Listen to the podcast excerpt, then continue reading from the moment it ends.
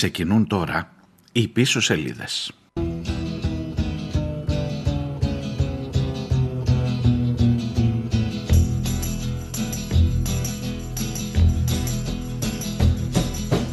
You keep saying you got something for me. Something you call love, but confess. You've been a messin' where you shouldn't have been a messin'. And now someone else is getting all your best. These boots are made for walking, and that's just what they'll do. One of these days, these boots are gonna walk all over you. Καλώς τους, καλώς ήρθατε. Ε, τρίτη και 28 ο Σεπτέμβριος η μοίρα των ραδιοφωνικών εκπομπών, ξέρω ναι, εκείνη η μοίρα των ηχογραφημένων ραδιοφωνικών εκπομπών που λέει ότι ναι, συμβαίνει αρκετά συχνά ενώ εσύ ακούς για τις γερμανικές εκλογές και για το καθρέφτισμά τους στην ελληνική πραγματικότητα ξαφνικά στις 9 και 17 να γίνεται ένα σεισμός και να σου ανατρέπει όλη την επικαιρότητα και η εκπομπή να είναι, πώς να το πω, ε, περί άλλων διάλων. ε, σε ό,τι αφορά αυτά που τρέχουν και αυτά που βράζουν εκεί έξω. Θα προσπαθήσω να καλύψω το κενό όσο γίνεται γιατί δεν είναι πάντα εφικτό γιατί ειδικά σε τέτοια μεγάλα γεγονότα πάντα οι ειδήσεις τρέχουν πιο γρήγορα από τους ε, χρόνους μιας ε, ηχογραφημένης ραδιοφωνικής εκπομπής. Επίσης να διευκρινίσω ότι η ηχογραφημένη εκπομπή που ακούτε ηχογραφείται σε μια μυστική τοποθεσία στο Ηράκλειο της Κρήτης και πάνω πει ότι ενδέχεται να είναι επαρκώς κουνημένη ή να κουνηθεί στην ε, πορεία μέχρι την ολοκλήρωσή της στα επόμενα 57 περίπου λεπτά. He knows you ain't had time to learn. These boots are made for walking, and that's just what they'll do. Η χθεσινή μέρα ήταν μια δύσκολη μέρα. Η, η Δευτέρα ήταν μια δύσκολη μέρα για την Κρήτη, για τους ανθρώπους της, για, το, για, για, για την αίσθηση αυτή της ασφάλειας που μπορεί να σου ανατραπεί. Θυμάστε που σας έλεγα τις προάλλες, βάλτε ο καθένας τι έχει στο μυαλουδάκι του για την ασφάλεια και πώς την καταλαβαίνει. Ένα τσακ γίνεται βρε παιδί μου, ένα τσακ. 15 με 20 δευτερόλεπτα πόσο. Και στα κάνει όλα έτσι, όλα μήλο από την αρχή. Δυστυχώς δεν είναι για γέλια τα πράγματα. Δεν είναι καν για εύθυμα σχόλια. Δεν είναι για, πώς να το πω, για περισπούδαστες αναλύσεις. Έχεις έναν νεκρό, έναν άνθρωπο νεκρό, έναν άνθρωπο που πήγε να επισκευάσει μια εκκλησία. Τώρα ξέρω ανοίξαν πολλά ερωτήματα. Ίσως περιμένετε σε αυτή την εκπομπή γιατί κάπου μπορεί να με πήρε το μάτι σας στα τηλεοπτικά ρεπορτάζ ή να με ακούσατε αλλού ε, που πάνω κάτω τα ξέρετε το τι έγινε στην Κρήτη, στο Αρκαλοχώρι, ίσως να περιμένετε το κάτι της παραπάνω. Ακούμε ενδιαφέρον για παράδειγμα πώς είναι δυνατόν ένας 65χρονος, 65 χρόνων ήταν το θύμα, να εργάζεται σε εκκλησία μαζί με τους γιους του σε συνεργείο, όχι έτσι πήγα να ανάψω ένα κεράκι, συνεργείο παιδί μου, απ' έξω είχε μπετονιέρα, απ' έξω είχε τα εργαλεία τους, ήταν, φαινόταν ότι γινόταν μια εργασία συγκεκριμένη εκεί. Πώς γίνεται να εργάζεται εκεί; Χωρίς ένσημα, χωρίς... Ή, ή μάλλον να ρωτήσεις πώς, πώς ήταν αυτός ο άνθρωπος εκεί, με ποια μέτρα ασφαλείας. Η τραγική ηρωνία πήγαινε να επισκευάσει τις φθορές που είχε υποστεί η εκκλησία του προφήτη Ηλία από τους προηγούμενους σεισμούς στην περιοχή του Αρκαλοχωρίου όλο το καλοκαίρι το έχουμε περάσει στο Ηράκλειο γενικά με σεισμουλάκια 3,5, 3,5, 4, 4,5 εκεί και τώρα ξαφνικά ήρθε το 6 και δυστυχώς ο άνθρωπος ήταν μέσα στην εκκλησία που επισκέβαζε από τους προηγούμενους σεισμούς. We thought they'd never end. We'd sing and dance forever and a day. We'd live the life we choose. We'd fight and never lose. Ήρθε πολύ γρήγορα η απάντηση σε αυτό και μου έκοψε το βήχα ότι τώρα εδώ ο άνθρωπος πίστευε, πίστευε, πέ- ήταν ένας άνθρωπος πήγε να το κάνει για καλό. Δεν, στα χωριά δουλεύει αλλιώς το σύστημα. Ε, ναι, κάποιος ανέλαβε να πάει να φτιάξει την εκκλησία. Είναι και θέμα πίστης, είναι και θέμα οπότε άστο να πάει, έχεις και τον άνθρωπο νεκρό, μπορεί να μην ήθελε το ίδιος να μιλάς για αυτά τα πράγματα. Και τελειώνει πολύ γρήγορα η κουβέντα εκεί. Ε, η απορία δηλαδή πως ένας άνθρωπος σε αυτή την ηλικία ε, ήταν ακόμα με το πυλοφόρι και το μυστρί. Το σταματώ. Το σταματώ γιατί δεν ξέρω, γιατί δεν έχω παραπάνω πληροφόρηση, γιατί δεν έχω τι να σας πω γι' αυτό. Την κατέγραψα την απορία, την άκουσα. Δεν έχω απάντηση. Δεν χρειάζεται να περιμένετε και όλες τις απαντήσεις από μένα. Sing and dance forever and a day. We'd live the life we choose. We'd Α, να πάω κάπου αλλού. Πού έχω απάντηση; Αυτοί οι άνθρωποι που πάνε να μείνουν στις σκηνές από χθες το βράδυ, ε, για πόσο θα μείνουν στις σκηνές, την έκανα την ερώτηση στον πλέον αρμόδιο, τουλάχιστον από αυτούς που εμφανίστηκαν εχθές στο Αρκαλοχώρι. Σήμερα υπάρχει μια πληροφορία ότι φτάνει και ο Μητσοτάκης στο Αρκαλοχώρι κατευθείαν από τη Γαλλία που αγόρασε τις φρεγάτες. Mm, Ελλάς-Γαλλία συμμαχία και από το, από το Παρίσι στο Αρκαλοχώρι. Ε, εχθές λοιπόν την έκανα την ερώτηση πόσο θα μείνουν οι άνθρωποι αυτοί στις σκηνές, πόσο υπολογίζεται βρε παιδί μου, τι, τι γίνεται εδώ. Στον πλέον αρμόδιο, αυτόν τον καινούργιο τον υπουργό, ντε, τον κύριο Χρήστο Στυλιανίδη, που είναι υπουργός Πολιτικής Προστασίας και Κλιματικής Κρίσης, αν το λέω σωστά, ωραίος τίτλος, έτσι βαρύγδουπος. Ε, η απάντηση ήταν θα μας το πούν οι δίκοι. Να δούμε πότε θα είναι έτοιμα τα σπίτια, πότε θα είναι έτοιμη, πότε θα έχει εξασθενήσει το φαινόμενο, εννοείται. Ε, δεν έχει άδικο σε αυτά που λέει, αλλά η ερώτηση στην ουσία ήταν ρωτήσατε τους ειδικούς πότε θα αποκατασταθούν τα σπίτια και πότε θα τελειώσει το φαινόμενο και τι για να μου πείτε εσείς, γιατί προφανώς δεν είναι ειδικός για όλα ο υπουργός. Ε, εκεί μετά, τι- τι- τον κάνω μόνος μου το διάλογο τώρα. Ε, κάτσε ρε αδερφέ, είναι, ακόμα δεν έχει τελειώσει ο σεισμός. Καλά καλά. Τώρα σου πω πάνε να μπουν τώρα, το πρώτο με- που μετράει είναι να μπουν μέσα, το πότε θα βγουν άστο. Έχει ένα δίκιο, έχει ένα δίκιο, όχι να είμαι ειλικρινής. Αν, αν, αν υποθέσουμε ότι γινόταν έτσι ο διάλογος, τέλειωσε πολύ πιο γρήγορα. Ε, μ, μετά εγώ θα έλεγα ότι, μ, όχι απλά ρωτάω, μην, μην με παρεξηγήσετε Υπουργέ μου, ρωτάω επειδή βλέπω ας πούμε άλλους σεισμόπληκτους. Είδα και κάτι σεισμόπληκτους στο Δαμάσι, το θυμάστε το Δαμάσι που φτιάχτηκε το σχολείο πολύ γρήγορα και από δίπλα πίσω από την κάμερα ήταν οι άλλοι που μένουν ακόμα στα κοντέινερ μετά από έξι μήνες. Για να μην πάω πιο πριν σε άλλους σεισμούς και άλλα και άλλα και επειδή το έχω δει το έργο πολλές φορές και επειδή έρχεται χειμώνας μπροστά, είμαστε 27-28 Σεπτεμβρίου, 27 ήμασταν χθες, ε, και λες, μετά το Σεπτέμβριο έρχεται ο Οκτώβρης. Και μετά τον Οκτώβριο έρχεται ο Νοέμβρης και ο Δεκέμβρης. Μήπως αυτοί που πάνε να μπουν τώρα στις σκηνές θα κάνουν και Χριστούγεννα στις σκηνές και στα Χριστούγεννα θα κάνει καλό καιρό όπως κάνει τώρα; sola va mi condena, correre mi destino para burlar la ley. Τέλος πάντων, να μην σας κουράζω εσάς τώρα με ένα διάλογο που δεν έκανα. Τέλειωσε πολύ γρήγορα αυτή η κουβέντα γιατί αυτό που προέχει τώρα πρώτον η ανθρώπινη ζωή, ωραίο, καλό ακούγεται αυτό. Δεύτερον οι τραυματίες, ε, γιατί είχαμε ε, και τραυματίες που χρειάζονται την προσοχή μας. Ε, και τρίτον να μπουν γρήγορα οι άνθρωποι κάπου να στεγαστούν. Και με αυτή τη σειρά έχει μια λογική προφανώς, δεν την, δεν την αμφισβητώ. Ε, άρα δεν ήταν μάλλον η ώρα να θέσεις το ερώτημα τώρα μπαίνουν, πότε θα βγουν από τις σκηνές. Αλλά το ερώτημα υπάρχει εκεί, ακόμα και αν δεν το δε- θέσω εγώ.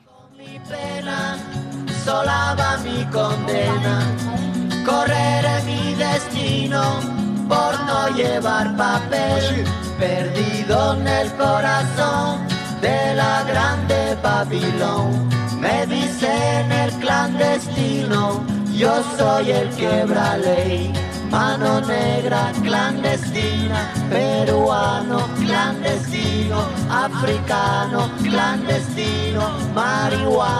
ilegal.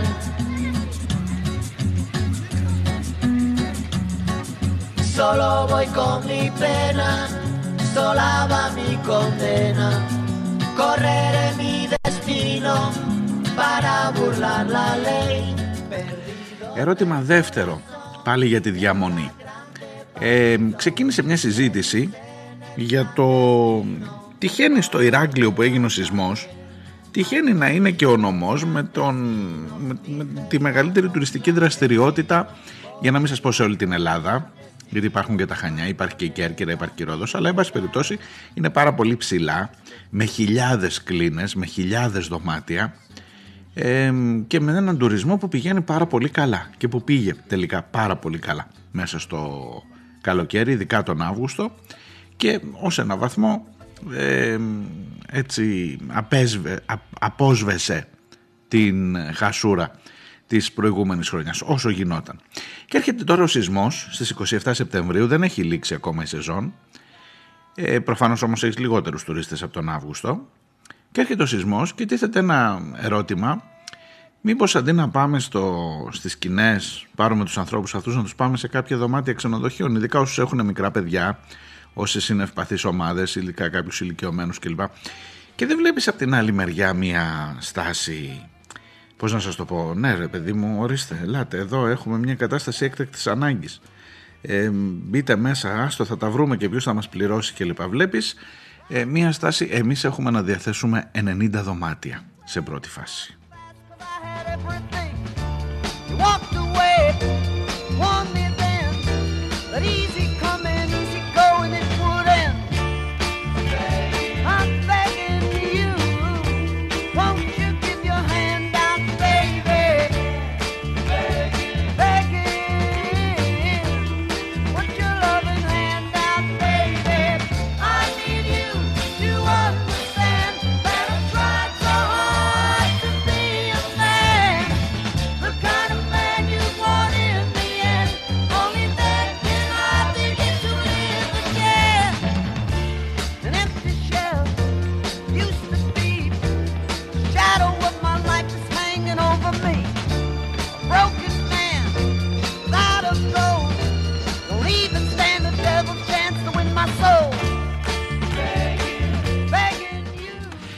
Στην Κρήτη έχεις ε, μία από τις πιο ανεπτυγμένες τουριστικές ε, βιομηχανίες. Και εσύ την ώρα της κρίσης ε, διαθέτεις 90 δωμάτια γιατί αυτά σου περισσεύουν τώρα από τον τουρισμό.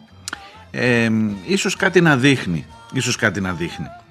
Ε, ξέρω ότι πολύ γρήγορα μπορεί να πάτε σε μια λογική ειδικά αν είστε από το πολιτικό φάσμα των φιλελεύθερων των ανθρώπων της οικονομίας ενδεχομένως ε, να σκεφτείτε πολύ γρήγορα τι, κα- κάτσε τι, τι υπονοείς τώρα δηλαδή; Επειδή έγινε ο σεισμός τι να τους κάνουμε να τους διώξουμε τους τουρίστες; Να διώξουμε τους τουρίστες να βάλουμε μέσα τους σεισμοπαθείς από τους τουρίστες θα παίρνουμε ντούκου ή έστω με ένα τρίμηνο βαλέρ, πώς το λένε εκεί, από την Ντούι και λοιπά, που άμα θέλεις σε πληρώνει και αυτή. Από το Δήμο και την Περιφέρεια και το κράτος και αυτό μπορεί να μην τα πάρουμε και ποτέ. Οπότε τι, τι θέλεις να πεις τώρα Διονέλη, ότι τι, να βγάλουμε τους τουρίστες, να βάλουμε τους σεισμόπληκτους. Και μαζεύεσαι, και μαζεύεσαι. Και λες ρε εσύ, τώρα εγώ θέλω να πω κάτι τέτοιο. Και λέει, αισθάνεσαι και άσχημα στο τέλος. Δηλαδή, ε, δεν ξέρω, εκεί που... Ναι, ναι, ναι, ναι.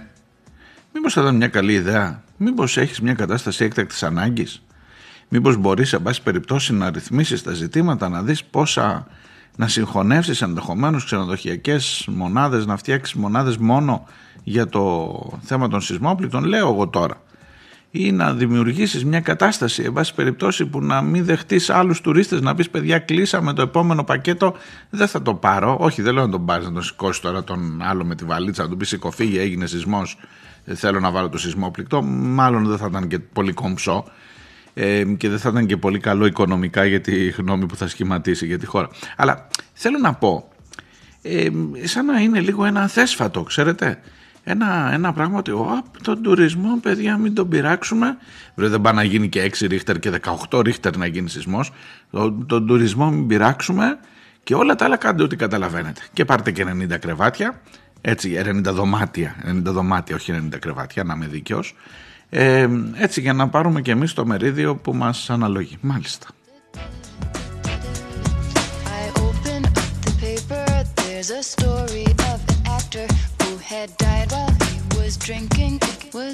I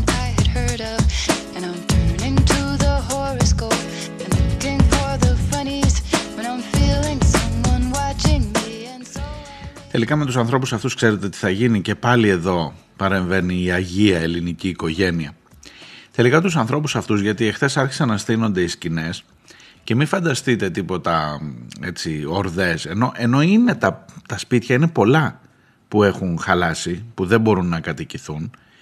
Ενώ είναι ο φόβος διάχυτος γιατί ακόμα και να είναι καλό το σπίτι ειδικά στις περιοχές όπως το Αρκαλοχώρι και τα γύρω χωριά είναι λογικό να φοβάσαι να πας να κοιμηθείς μέσα, τουλάχιστον το πρώτο βράδυ, το δεύτερο βράδυ.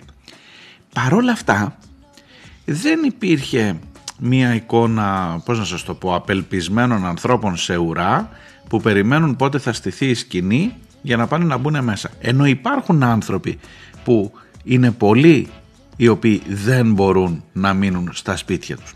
Και σου γεννάται το ερώτημα πού θα μείνουν αυτοί ρε παιδί μου; Τα ξενοδοχεία δεν τους πήραν ακόμα, λένε άμα χρειαστείτε και λοιπά και πώς. Πού είναι λοιπόν, γιατί δεν είναι σε μια ουρά να περιμένουν εκεί, γιατί δεν έχεις αυτή την εικόνα. Μόλις στηθεί η σκηνή να περιμένουν να πάνε να μπουν μέσα.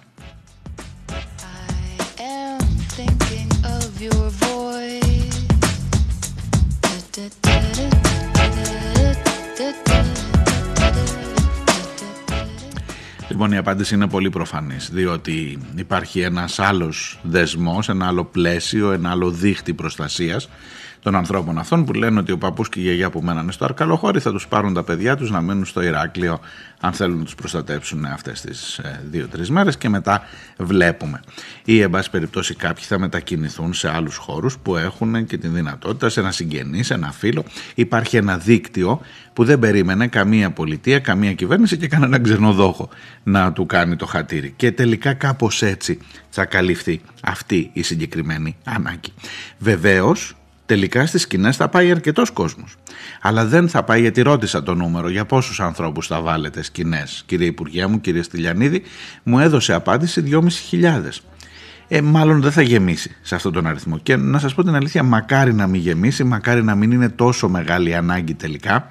Μακάρι πολλά κτίρια να φανεί ότι μπορούν έστω με μια μικρή, σύντομη, γρήγορη επισκευή να είναι ξανά κατοικήσιμα και να περιοριστεί όσο γίνεται το πρόβλημα και όσο γίνεται ο αριθμός αυτών των ανθρώπων που θα πρέπει να διανυκτερεύουν, να μένουν, να ζουν στην ουσία σε σκηνές για το επόμενο διάστημα.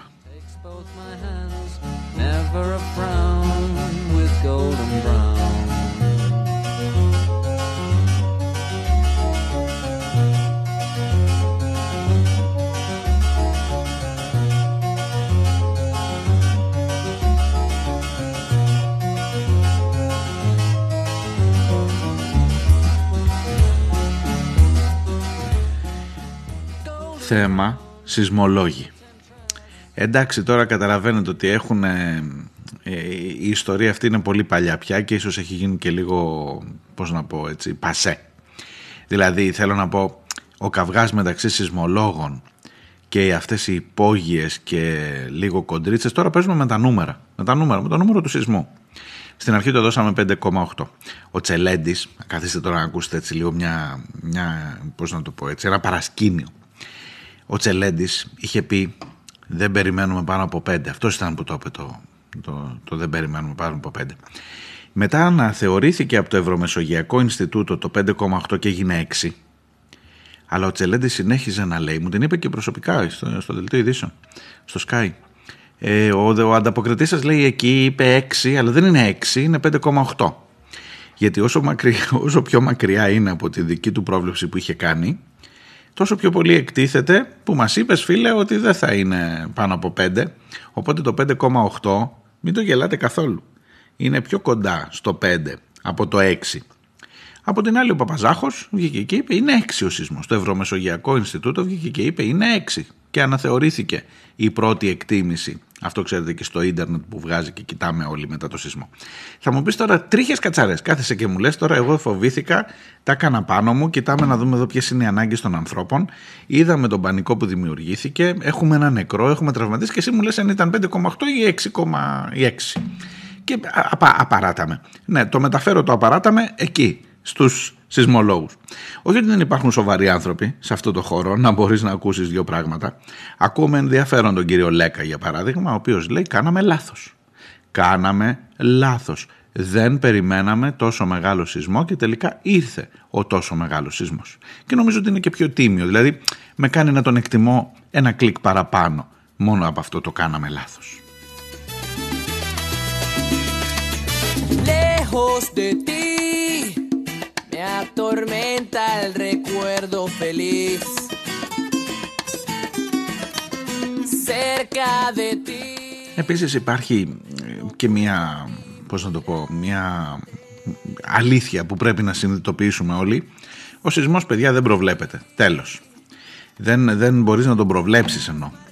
Δεν, ε, δεν μπορείς να έχεις. Δηλαδή όλα αυτά που έχουν γίνει στο παρελθόν είναι λίγο μπορείς να τον περιγράψεις, μπορείς να μελετήσεις μια ακολουθία, μπορείς να κάνεις διάφορα πράγματα. Εγώ δεν είμαι ειδικός φυσικά, όπως δεν είμαι για πολλά πράγματα σε αυτή τη ζωή, ούτε για τα εμβόλια, ούτε για τίποτα άλλο.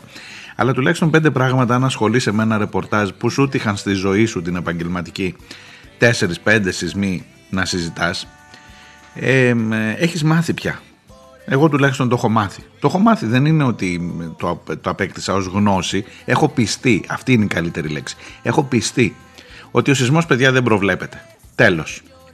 Το μόνο που μπορείς να κάνεις είναι να μελετήσεις σωστά τα στοιχεία και με βάση αυτά τα στοιχεία να δώσεις συμβουλές, να πεις ότι πρόσεχε είναι μια περίεργη περίοδος, το μέχρι πόσο θα είναι και πού θα είναι και λοιπά. Άστο δεν το αποφασίζεις εσύ, αποφασίζει και κάτι αυτή η ρημάδα, η μάνα, η γη που τελικά θα ανοίξει και θα μας καταπιεί όλους μέσα με όλα αυτά που τις κάνουμε.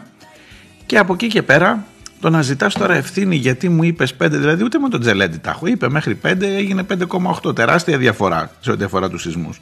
Αλλά τι να κάνουμε, εγώ δεν θα του παίρνω το κεφάλι γι' αυτό. Αυτός θέλει να πει ότι όχι να το φέρουμε λίγο πιο εδώ, να το κάνουμε λίγο πιο εκεί, σαν να είναι γαζί που το τραβάς για να πιάσει όλο, τη- όλο τον μπάλωμα στο παντελόνι. Ξέρω εγώ κάπως έτσι. Τέλος πάντων, τέλος πάντων, θα μου πεις ο καθένας με την ψυχή του τώρα. Y por eso yo te a llorar. Ο Τσελέντης ήταν και υποψήφιος ευρωβουλευτής με το Μητσοτάκι. Γι' αυτό μπορεί να έχω και ένα λόγο παραπάνω να του τα έχω μαζεμένα. Que me hizo llorar.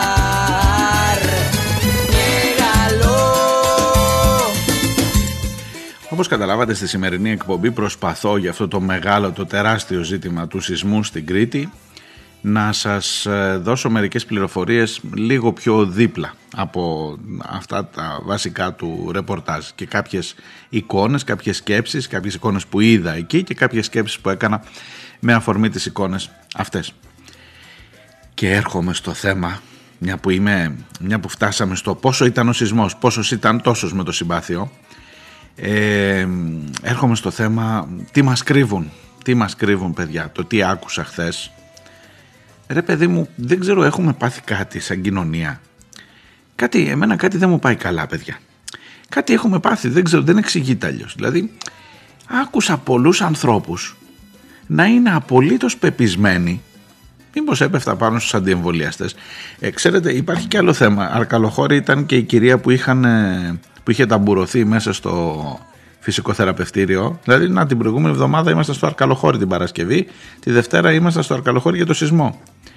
Ε, η αρνήτρια που ήταν ε, αυτόχθονη Ελληνίδα ηθαγενής και θέλει να κάνει μηνύσεις και λοιπά και όλα αυτά και έχει μηνύσει όλο το Δημοτικό Συμβούλιο ε, μπορεί να έχει αρκετούς, δεν, δεν ξέρω, δεν ξέρω.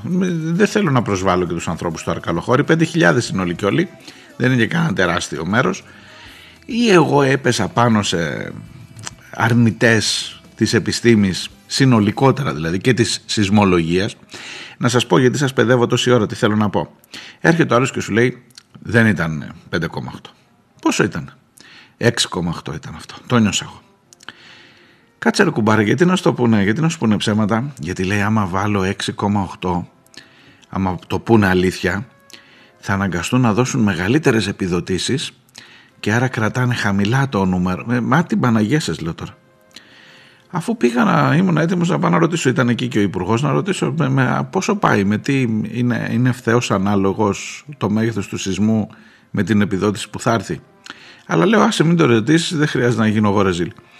Ε, πάντως υπήρχε ένα κλίμα. Δεν είναι αυτό το μέγεθος του σεισμού. Μας το κρύβουν. Ήταν πολύ μεγαλύτερο. Έτσι όπως το νιώσα εγώ λέει, δεν είναι τι 5,8 παιδί μου, αυτό ήταν 7,8. Ο άλλος πλειοδοτούσε μετά, έλεγε ξέρω εγώ 9,8. Έβαζε κι άλλο. Μέχρι πού πάει η κλίμακα, μέχρι το 12, στο 12 μας έχει ανοίξει και μας έχει καταπιεί όλους. Ίσως και να μας χρειάζεται. Ίσως και να μας χρειάζεται. Για, σκε, για σκεφτείτε το λίγο.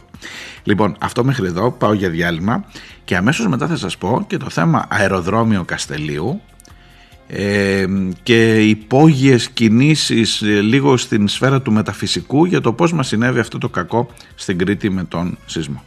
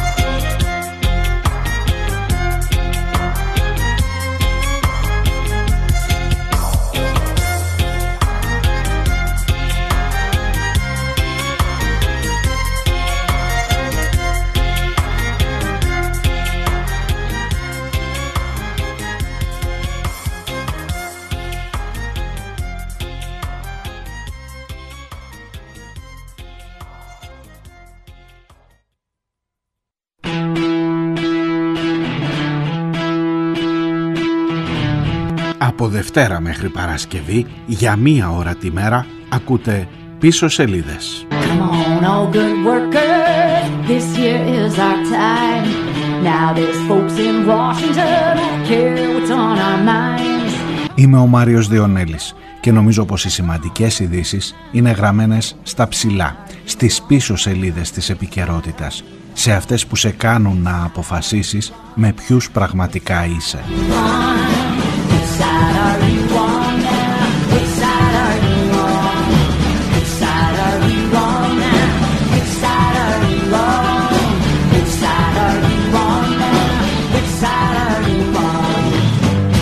Σας περιμένω Δευτέρα με Παρασκευή για μία ώρα κάθε μέρα. Πίσω σελίδες.gr I promised you I'd not be quite so poor by this time next year. I guess I've already failed, given my reluctance to be paid any more than I think I deserve. It's really not a moral qualm. I just like being where I am. If that means just surviving on stale bread. Ignore my socialist ideals. I'm as shallow as I appear. If I had money, I'd squander it on vulgar clothes and I really wish I hadn't heard you declaring what I'm worth and what it really means to exist. You said I'd like this to work. Just figure out what I'm worth and come back when you've really earned. And she said, Come back, baby. Come back, baby. Come back when you've really earned. Ακούτε πίσω σελίδες, είμαι ο Μάριος Διονέλης. Πίσω σελίδες.gr είναι το site της εκπομπής, εκεί που μπορείτε να ακούτε και τις προηγούμενες εκπομπές και να στέλνετε τα δικά σας α, μηνύματα. Είναι Τρίτη και 28 ο Σεπτέμβριος, είναι η επόμενη μέρα από έναν πάρα πολύ μεγάλο σεισμό, έναν σεισμό που δεν ε, έχει μόνο τοπική ειδησιογραφία, ακόμα και αν ακούτε εκτός Κρήτης μέσω ίντερνετ ή σε άλλα ε, ερτζιανά, νομίζω ότι γενικώς οι ειδήσεις για αυτού του μεγέθους τους σεισμούς ε, έχουν, έχουν ένα γενικότερο ενδιαφέρον. Προσπαθώ να το διεκδικήσω δηλαδή το ενδιαφέρον σας ακόμα και αν δεν έχετε άμεση εμπλοκή με την Κρήτη. Ο σεισμός της Αθήνας, τον οποίο έτυχε επίσης να ζήσω, ε, είναι, είναι ο σεισμός με τον οποίο μπορεί να συγκριθεί αυτός ο χθεσινός.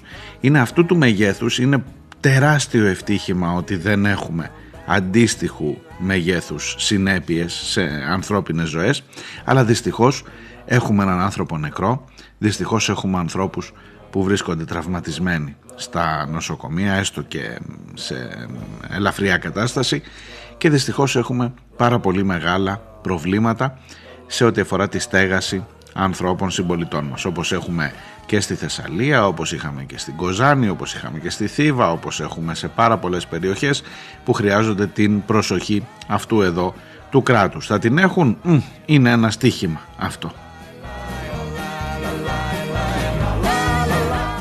Πάντως να ξέρετε η τέρνα που έφτιαξε στο Δαμάσι το σχολείο που πήγε ο άλλος και βρήκε τον Ντάλτον και κάναν όλο το σοου ε, δεν χρειάζεται να ξοδευτεί άλλο ή μπορεί να ρίξει και κάτι παραπάνω γιατί φτιάχνει ήδη το αεροδρόμιο στο Καστέλι, είναι δίπλα στο Αρκαλοχώρι φτιάχνει ήδη το αεροδρόμιο, έχει πάρει ένα, μια καλή μπίζνα Οπότε δεν χρειάζεται και πολύ πολύ διαφήμιση. Δεν ξέρω τώρα πόσα σχολεία θα χρειαστούν φτιάξιμο. Εδώ θα είμαστε να το δούμε. Δηλαδή μπορεί να θεωρήσετε από τώρα και μάλιστα τώρα βολεύει και ο χρόνος ε, γιατί έχεις μια ολόκληρη σχολική χρονιά.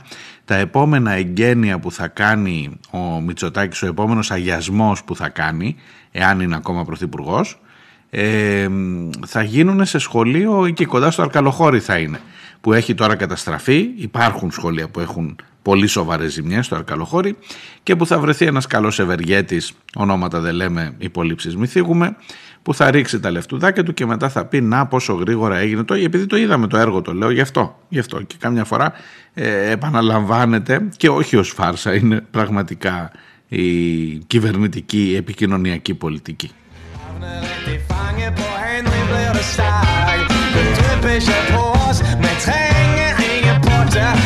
De fange på Henry blir det stark Den typische pose med trænge ingen potte For Henry er ikke præst Og ingen af os er klokker Schürliche Gud Schürliche Gud Nej, schürliche Gud Kan høre os når man beder Kan høre os når man beder Fra helvete Γύρω από τα μ, απόνερα να το πω, δεν ξέρω αν είναι δόκιμος όρος, γύρω από τα παράπλευρα θέματα του σεισμού, πέρα από το ρεπορτάζ, πέρα από τις ειδήσεις, πέρα από το πόσα σπίτια, πόσες σκηνές, πόσοι άνθρωποι, πόσο, πόσα ρίχτερ προφανώς, ε, προσπαθώ να πάω την σημερινή εκπομπή.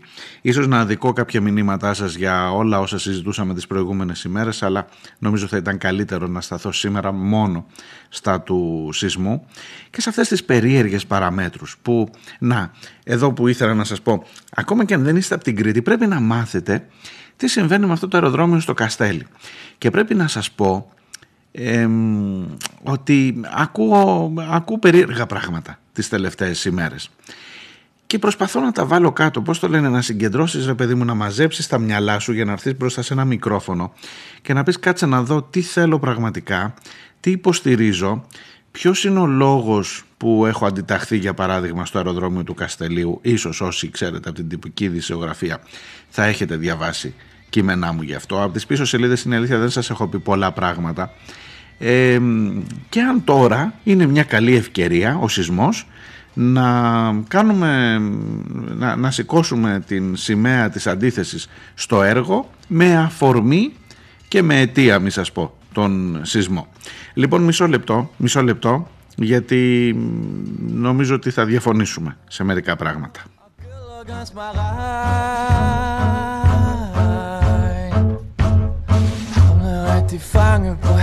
ganz mal rein. Kom nu rigtig fange på Henry bliver det sagt. Παρένθεση. Παρένθεση μικρή που χρειάζεται. Αν δεν ξέρετε τα θέματα του αεροδρομίου στο Καστέλι, μπορεί αύριο μεθαύριο να έρχεστε στην Κρήτη σε ένα καινούριο αεροδρόμιο και να λέτε «Ωρε, wow» και ανάπτυξη και επενδύσεις και μ, τι να σας πω τώρα, τουρισμός και άλλος τουρισμός και πιο πολύ τουρισμός. Η παρένθεση λοιπόν λέει ότι το έργο στο αεροδρόμιο είναι ένα καταστροφικό έργο για την Πεδιάδα, για την ευρύτερη περιοχή, έτσι λέγεται η Πεδιάδα του ε, Ηρακλείου, ο Δήμος εκεί λέγεται Δήμος Μινώα Πεδιάδας.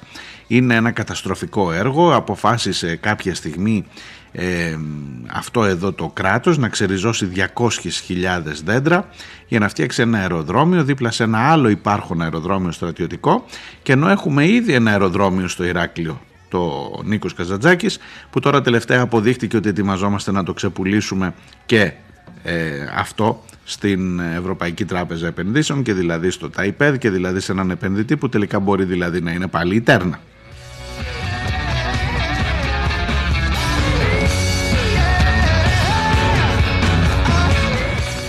Το γιατί είναι κακό το αεροδρόμιο στο Καστέλι χρειάζεται πάρα πολύ, χρειάζεται μια σειρά εκπομπών, θα μπορούσα μια εβδομάδα να σας λέω για αυτά. Έτσι σε γενικές γραμμές μόνο, αν θέλετε να πάρετε μερικές, ε, μερικά έτσι, hints που λένε και στο χωριό μου.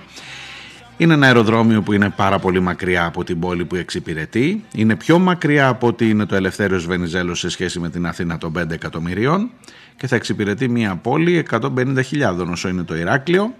Ε, άντε και με τους τουρίστες σου λέω εγώ να διπλασιάζεται το καλοκαίρι. Αλλά πάλι η απόσταση είναι τεράστια. Μιλάμε για 40-42 χιλιόμετρα. Don't you know it's a pity the days can't be like the nights in the summer; In the city, in the summer, in the city. Cool town, meeting in the city. Dress so Αν ακούτε κάτι χρούτσου χρούτσου, αν ακούτε κάτι χρούτσου χρούτσου, είναι γιατί κάνει σεισμό. Ναι, με τα σεισμούς. Από, σας είπα, η εκπομπή γράφεται σε μια μυστική τοποθεσία στο Ηράκλειο.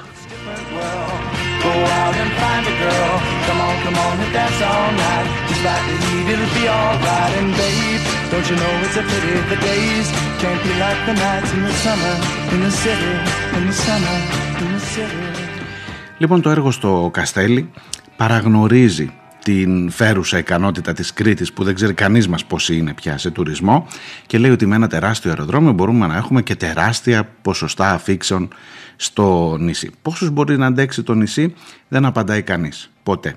Και αυτή η μεγέθυνση που έχει κουμπώσει τόσο πολύ με την ανάπτυξη και λέει ότι όσο μεγαλύτερο τόσο καλύτερο. Λάθος κατά τη γνώμη μου. Παραγνωρίζει τη μεγάλη καταστροφή που σας είπα, την περιβαλλοντική σε ό,τι αφορά τον χώρο της παιδιάδας. Παραγνωρίζει την ε, ρήπανση που θα προκύψει από όλους αυτούς τους χιλιάδες ανθρώπους που θα πηγαίνουν έρχονται όλα αυτά τα 42 χιλιόμετρα πέρα δόθε, πέρα δόθε, πέρα δόθε.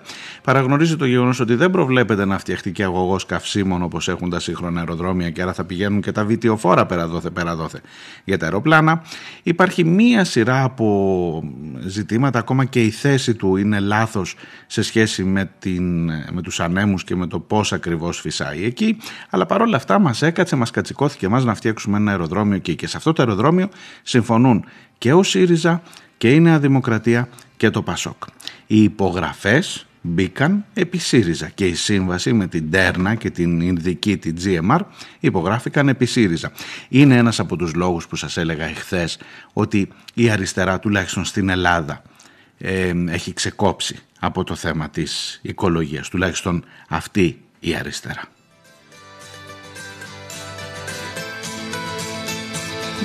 The tell the story. This life had many shades. I'd wake up every morning and before I'd start each day, I'd take a drag from last night's cigarette that smoldered in its tray. Down a little something, then be on my way. I traveled far and wide and laid this head. Συνήθως σε ένα με δύο λεπτά βγαίνει στο site του Γεωδυναμικού Ινστιτούτου του Πανεπιστημίου Αθηνών το μέγεθος του σεισμού. Οπότε σε λίγο θα σας ενημερώσω για το πόσο ήταν το χρούτσου χρούτσου που ακούσατε πιο πριν. Some may be from showing up, others are from growing up. Sometimes I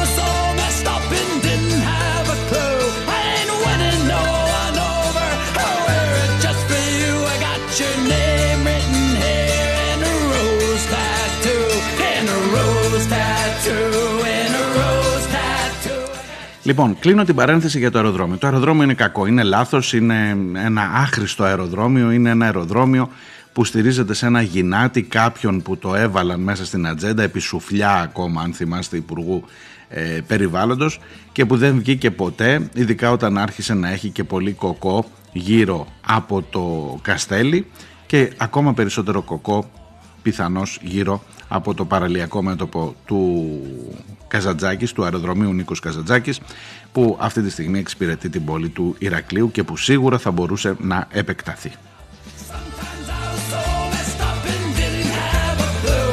I ain't winning no one over. I wear it just Τώρα θα μου πεις γιατί μας έκανες αυτή την παρένθεσάρα και έγινε και ο σεισμός μες στην παρένθεση για να μας πεις για τα του σεισμού.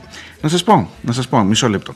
Γιατί ακούω πολλές απόψεις τις τελευταίες ημέρες και όλο το καλοκαίρι που μας πέρασε που υπάρχει αυτή η σεισμική δραστηριότητα στο Αρκαλοχώρι ότι μ, να οι εταιρείες βάζουν φουρνέλα που βγάζουν τις ελιές ή που ανοίγουν ε, ε, το- τον δρόμο που θα φτάνει προς το αεροδρόμιο ή που εν πάση περιπτώσει κάνουν τις εργασίες όλες αυτές και ότι αυτά τα φουρνέλα είναι που έχουν επηρεάσει τη σεισμική δραστηριότητα και από το φουρνέλο προκύπτει και ο σεισμός.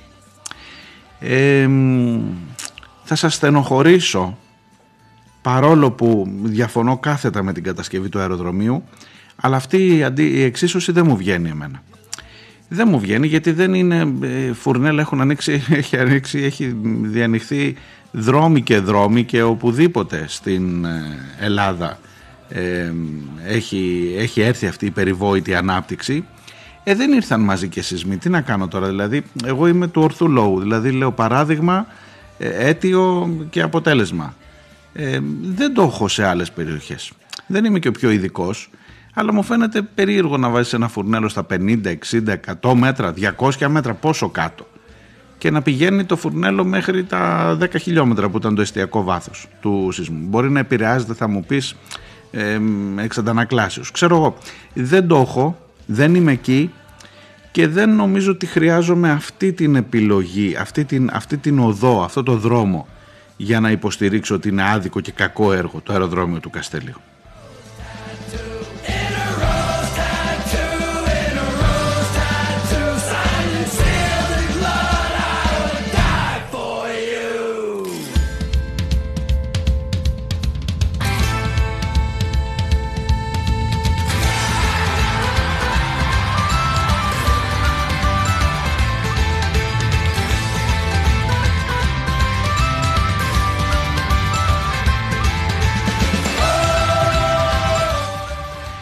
Τεσσεράμιση έλαβον, τεσσεράμιση ήταν αυτό. Το χρούτσου χρούτσου που ακούσατε πριν από μερικά λεπτουδάκια. Ε, μ, βάθος 5 χιλιόμετρα. Ωραία περνάμε, μην νομίζετε, μια χαρά είναι. Ε, θα μου πεις τώρα έχεις εξασκηθεί τόσο τι έγινες τόσο ατρόμητος και ξαφνικά το 4,5 το έχεις για πλάκα; Όχι δεν το έχω για πλάκα και εγώ φοβάμαι και όποιος σας πει ότι δεν φοβάται στο σεισμό μάλλον ψέματα σας λέει. Αλλά εν πάση περιπτώσει ε, είναι μια κατάσταση στην οποία μπήκαμε πια και συνεχίζουμε να ζούμε με αυτή και θα ζούμε για μέρες από ό,τι φαίνεται με αυτή την κατάσταση. Now if you see my baby, my baby is oh so fine. She's long and lean and never mean. She tastes like cherry wine, and she's my baby. She drives me crazy. Now a love like mine should never be denied. I wanna hug and kiss her, Lord, I really miss her all the time, all the time. I said, why, why, why, why, why, why, why, why me? Why, why, why, why, why? Αν είστε μπισμπίκιδες και τον ψάχνετε για να σας αποκαλύψω και την ώρα εγγραφής πάνω κάτω της εκπομπής και τον ψάξετε στους ε, χάρτες εκεί και στα τευτέρια του Ευρωμεσογειακού και του γεαδο- γεωδυναμικού είναι ο σεισμός στις 23 και 37 και 10 δευτερόλεπτα έτσι για να τσεκάρετε τα facts που σας μεταφέρω.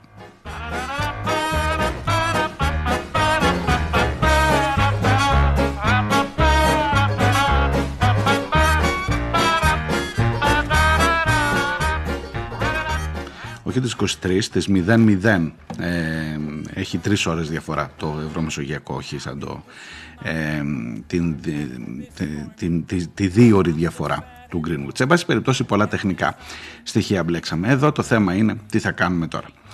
Το ζήτημα λοιπόν του αεροδρομίου Καστελίου δεν νομίζω ότι μπορεί να διεκδικηθεί με, το, με την επίφαση των σεισμών ή δεν μου φτάνει ή δεν, το- δεν μου αποδεικνύεται, δεν μου βγαίνει. Όπως επίσης δεν μου βγαίνει το γεγονός ότι, ακούστε τώρα άλλη θεωρία φοβερή, για να γίνει το αεροδρόμιο πήγανε αυτοί οι κακοί, που είναι κακοί αλλά για άλλους λόγους, και χαλάσανε μια εκκλησία, την καταχώσανε, ήταν της Αγίας Παρασκευής. Και περάσαμε παιδιά όλο το καλοκαίρι με το φόβο ότι επειδή μας το καλοκαίρι είχαμε τους σεισμούς αυτούς που σας έλεγα ε, ότι τις 26 Ιουλίου που είναι της Αγίας Παρασκευής 26-27 κάπου εκεί ε, ότι εκεί θα γινόταν ο μεγάλος ο σεισμός τελικά έγινε 27 Σεπτεμβρίου ο μεγάλος ο σεισμός άργησε δύο μήνες ε, τι να σας πω τι να σας πω ε, και άλλες εκκλησίες έχουν καταχωθεί και δεν έκανε σεισμό Τι να σας πω, δε- άμα θέλεις να πιστέψεις και στα θαύματα κλπ. θα Σου πω εγώ όχι. Ναι, ναι, η Αγία Παρασκευή. Why'd she have to run away from me? It's a mystery why I love her more today. I loved her yesterday. I thought that she'd come back to me. Why me? Now I said, why, why, why, why, why? Why me? Why, why, why me? Why me? Why, why, why, why, why? Why'd she have to run away from me? It's a mystery I love her more today. I loved her yesterday. I thought that she'd come back to. Why me? Why me? Why me?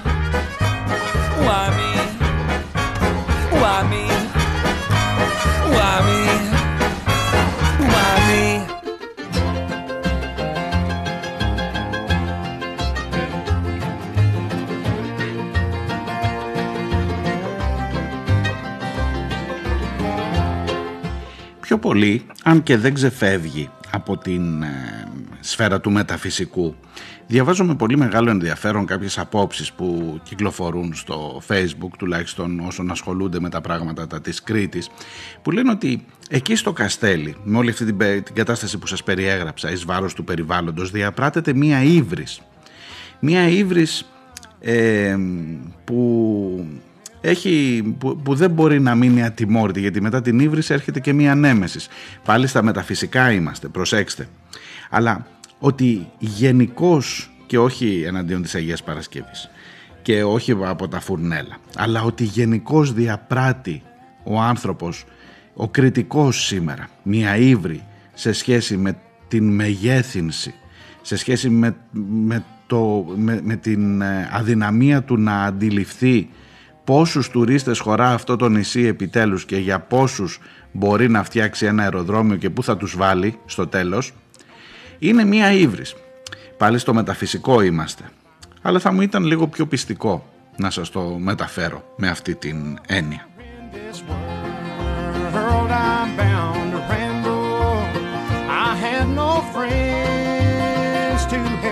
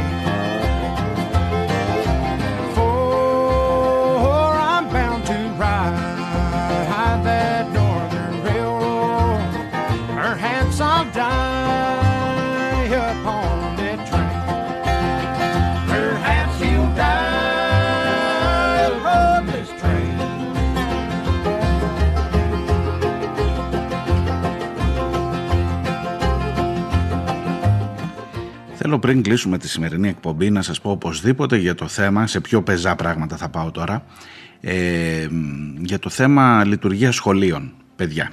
Ακούστε τώρα, έγινε το εξής. Μετά από ένα σεισμό 6 ρίχτερ, προφανώς, και αφού ήταν σε ώρα σχολείου μάλιστα, πήραμε όλοι τα παιδιά από το σχολείο. Έτσι για να ξέρετε και οι εκτός Κρήτης τι ακριβώς, πώς, πώς, πώς έχει διαμορφωθεί η κατάσταση. Και μάλιστα τα πήραμε με ένα πολύ καλά δομημένο σχέδιο και αξίζει μπράβο στους εκπαιδευτικούς. Δεν, δεν άκουσα κάποιο παρατράγουδο και σας το λέω και διαζώσεις και εγώ ως γονιός που λέει ότι πολύ σωστά στην αρχή μπαίνουμε κάτω από τα θρανία, μετά βγαίνουμε ήρεμα έξω στα προάβλια και μετά εγκαταλείπουμε το σχολείο. Οι τσάντες, τα βιβλία, τα θρανία, τα τετράδια, τα μολύβια μένουν όλα εκεί όπως ήταν. Δεν ξαναμπαίνουμε μέσα στο κτίριο, ειδικά εφόσον τα κτίρια έχουν υποστεί και φθορές. Τα περισσότερα σχολικά κτίρια είναι παλιά κτίρια. Φεύγουμε, έχουν μείνει όλα τα πράγματα εκεί πίσω και πάμε στο σπίτι μας. Και βγαίνει μια απόφαση, επίσης πολύ λογική, από την Αντιπεριφέρεια Ηρακλείου, που λέει ότι για τις επόμενες δύο μέρες που συνεχίζεται το φαινόμενο, ήδη σας λέω και τώρα που μιλάμε, σεισμοί γίνονται, ε, δεν θα λειτουργήσουν τα σχόλια. Πολύ ωραία, πολύ λογικά μέχρι εδώ. Και μετά το βραδάκι, το απόγευμα, έρχεται η απόφαση του Υπουργείου Παιδείας. ε, της πρωτοβάθμιας και της δευτεροβάθμιας ε, διεύθυνσης εκπαίδευσης που λέει ότι δεν θα χάσουμε ούτε μια μέρα από το μάθημα. Τηλεκπαίδευση. Από σήμερα και σήμερα και αύριο τηλεκπαίδευση. Και αρχίζεις να ρωτάς. Βρε παιδί μου. Καταρχάς τηλεκπαίδευση με τι; Με τα βιβλία που είναι στο σχολείο; Ε, επειδή προσπάθησα να πάρω απαντήσεις. Αρμοδίως. Και ενδεχομένως να την ακούσετε αυτή τη συζήτηση σήμερα. Ενώ και, και πιο δημόσια. Δεν θέλουμε να κάνουμε μάθημα. Θέλουμε να είναι τα παιδιά σε μία επαφή με τη δασκάλα τους, με το δάσκαλό τους που γνωρίστηκαν πριν από 10 μέρες, σας θυμίζω, ανοίξαν τα σχολεία. Και να μην, για, γιατί αλλιώς τι θα κάνουν, θα πάνε να βλέπουν όλη μέρα τηλεόραση, θα παίζουν στο ίντερνετ και θα κάνουν PlayStation, θα παίζουν και Xbox. Ε, οπότε καλύτερα να έχουν μία επαφή με το σχολείο, να μιλήσουν βρε παιδί μου για το σεισμό, για το πώς νιώθουν, για το τι γίνεται, να έχει μια επαφή με το αυτό. Μ, Το, το ακούω καλά μέχρι εκεί, παρόλο που σας, ε, ξέρω, σας παραξενεύει που το λέω, διαβάζω τις ανακοινώσεις των, συν- των σωματείων των εργαζομένων, των συνδικαλιστικών οργάνων που λένε ότι το μόνο που τους νοιάζει είναι να κάνουν τηλεκπαίδευση, να μην θεωρηθεί ότι χάνουμε χρόνο κλπ.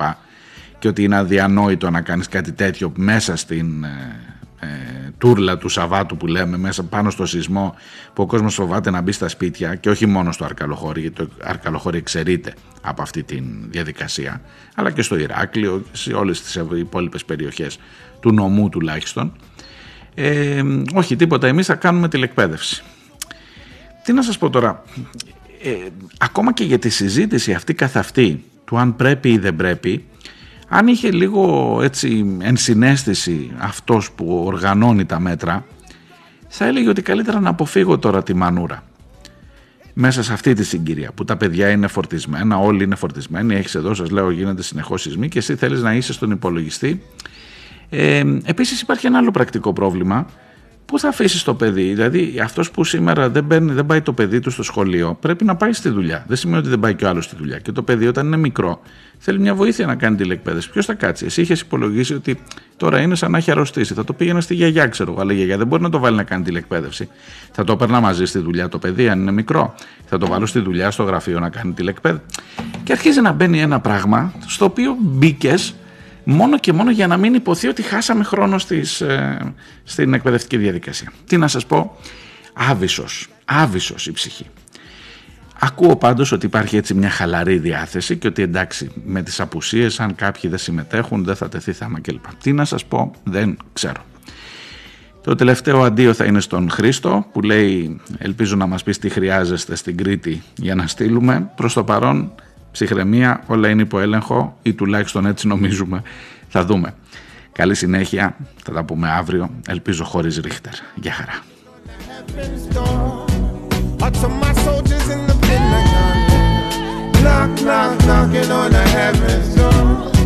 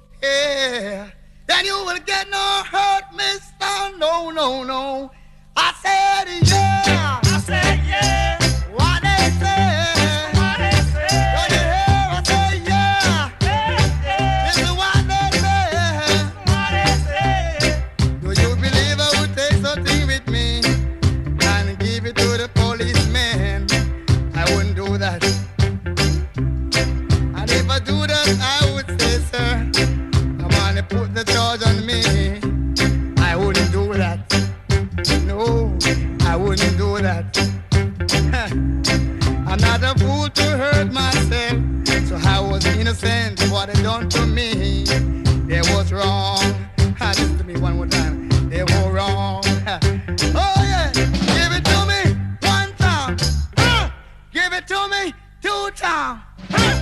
Give it to me three times. Yeah. Give it to me four times.